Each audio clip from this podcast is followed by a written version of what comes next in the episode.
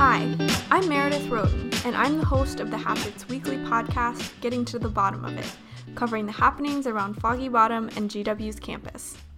I'm here with Student Association President Ashley Le to talk about a project that she's been working on for her entire tenure. Ashley, what kind of updates can you tell us about this project? Sure. So this project stemmed from a lot of concern about affordability at GW. Um, when we talk about affordability, we think a lot about how students can afford to live not only in the District of Washington D.C. but also um, at GW when they're home. And we have been doing a lot of research. We have been listening to students. We, we put out surveys, um, and we found that you know it's not actually the tuition. It's not actually the bigger cost that is causing students a lot of concerns, but it's actually the daily cost. This year, um, my cabinet members we found that laundry at GW is the highest among all of our 12 peer institutions. We found that students use at least $42 a semester from the data that we've seen. Um, so we look at that research and we found that, you know, at Georgetown, they have the same laundry contractor and they actually have a system where uh, Georgetown students can do laundry up to 24 cycles for free. And so we suggested that idea earlier this semester to the CFO, Mark Diaz. And he said that, yeah, that absolutely makes sense. Nothing in it is unreasonable. Students should not have to worry about doing laundry at home. And if, if this is your home, we shouldn't be charging you for things that keep you clean. So it makes sense. And the CFO and the president was very supportive of this idea. On the same vein, we look at the student reservation fees. Um, so every year, the finance committee allocate funds in the spring semester. Last year, we allocated 25% of our fund for just reservation space. That translate to monetary um, terms is about $255,000 out of our $1.1 million budget. It's a lot of money that we could have allocated to have better events, um, to have better speakers, to have higher quality activities. And so we really look at that and see how we can elevate that burden for students, especially for the smaller student organizations. For other student orgs, there's no way they would be able to afford that. And so we as a as a student organization ourselves look at how we can better that. And our uh, vp for campus operation Bella Janani also started research with a market basket uh, comparison with every other university and their cost of space for student orgs. And we found that we are the one of the only university that charge students to rent space at the university. And so we then presented this report to the president again and um, the CFO Mark Diaz, and again, it made complete sense.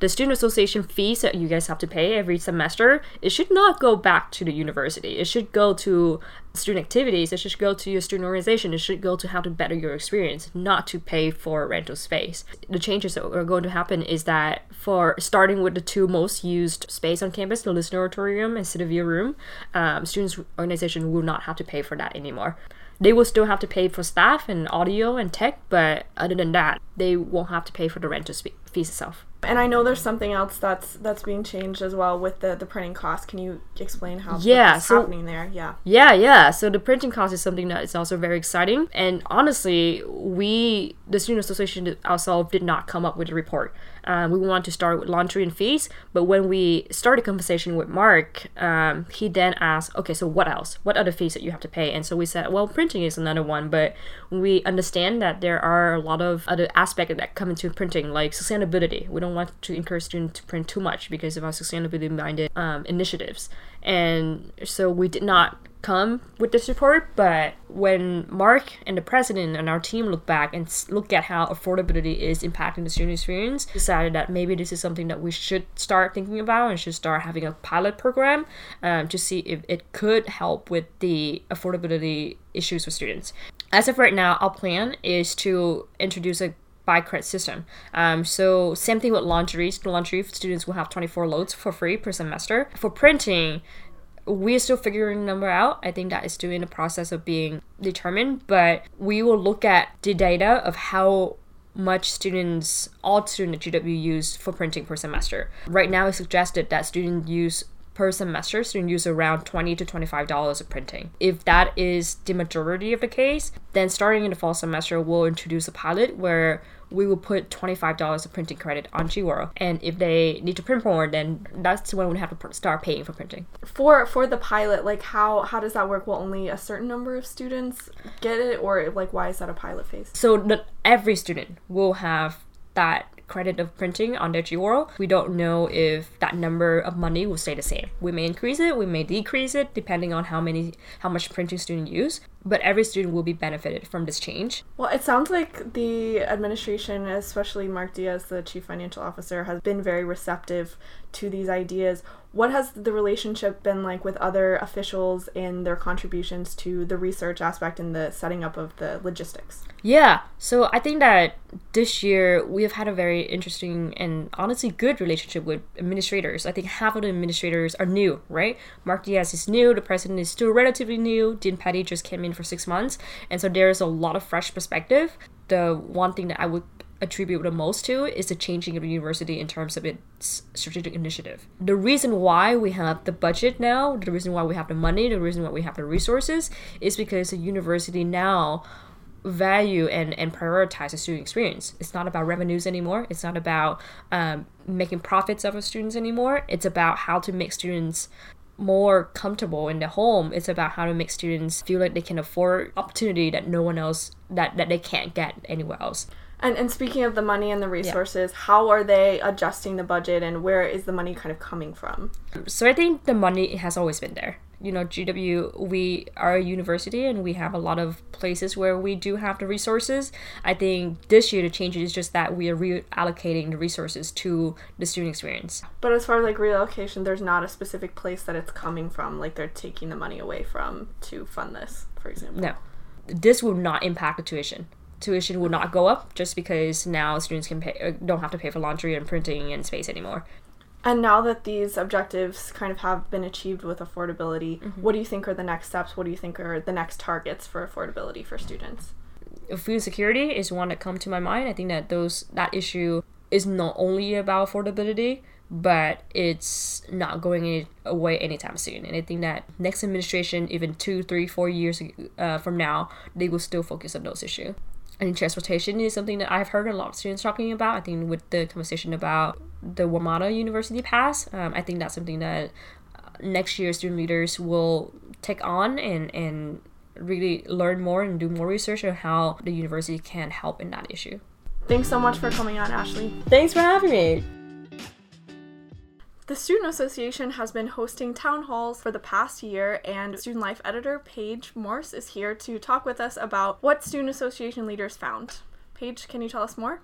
They've been having halls like devoted specifically to different minority groups on campus. Some of the sessions that were hosted were geared towards um, Asian Pacific Islander communities, the Black community, the LGBTQIA community, as well as women of color and a few other different minority groups.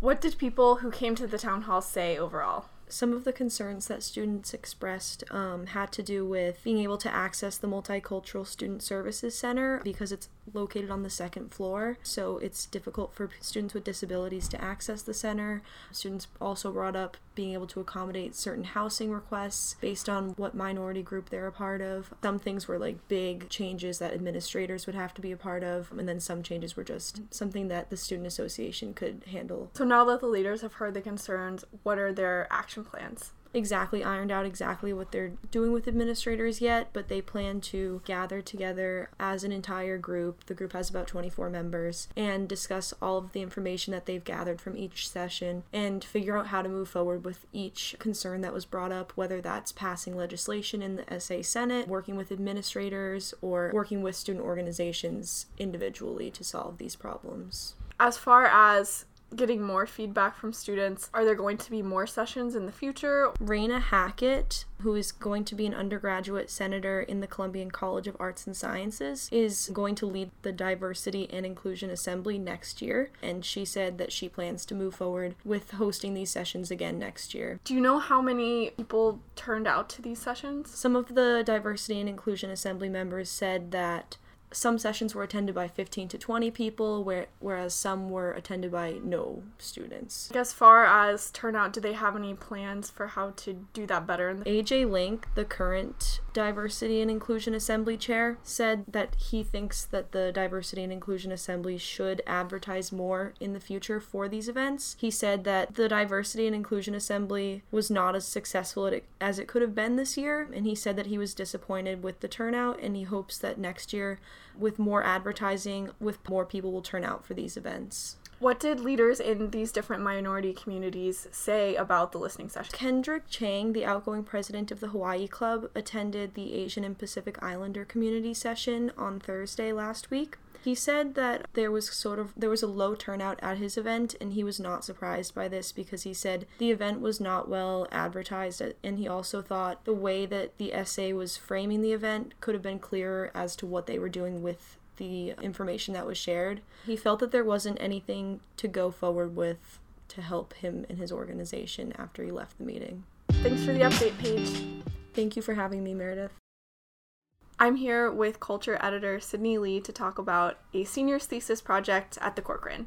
Sydney, can you tell us what makes this project so special? Oh, Ashley Yanis did her thesis project through a series of self portraits of a quinceanera photo shoot that she never got to have when she was 15. Oh, why did she decide to take that route? So, when she was 15 years old, her mom asked her if she wanted to have a photo shoot like her sisters did and like her grandmother did, but she ended up denying the opportunity because she felt that there were a lot of cultural and gender expectations surrounding it that she couldn't fulfill. How has this thesis project helped her explore that? Well, she said said that she was able to appreciate the tr- tradition more now that she's older because it is part of like a cultural conservation, but at the same time, she wanted to do it from a more critical perspective where she could explore the sexist history behind the tradition. What do the portraits themselves look like? Well, first of all, they're all framed in big gold leafed frames, and she said that these are purposely kind of gaudy and over the top because that's how the quinceanera photo shoots are normally hung. So there's one in particular where it's a series of three self portraits in one frame, and in one of them, she is pouring tea because she said that growing up, she went to a lot of tea parties because she had a very hyper feminine childhood, so she thought it was important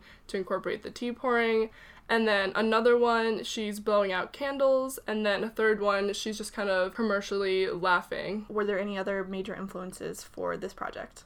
Yeah, so she grew up in Miami and she is Cuban American, so that was a really big part of her upbringing as well as how it affects her art now. And she said that she didn't really realize that she was a Latin artist or Cuban American until she came to GW for school. And then she realized that her aesthetic had very much to do with her Cuban upbringing.